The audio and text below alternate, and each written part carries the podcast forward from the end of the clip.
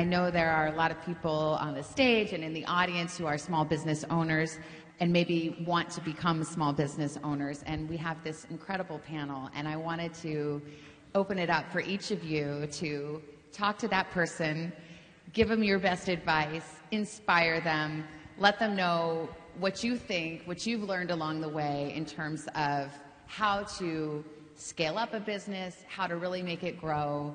A little encouragement is always always good as well. And Mr. Buffett, we'll start with you. Well, tomorrow morning, um, when you look in the mirror after you've gotten up, just write, put it in lipstick or whatever you want on the mirror and just put delight my customer. Not satisfy my customer, delight my customer.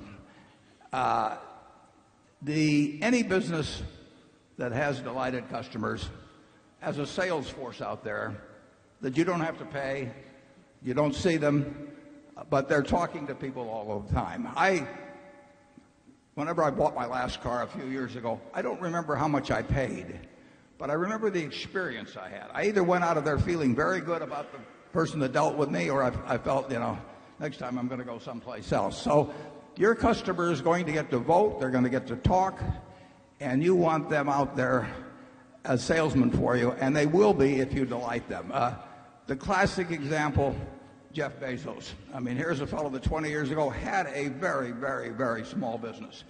But he set out every day to delight his customer by a fast delivery, by, uh, by lower prices, whatever it took.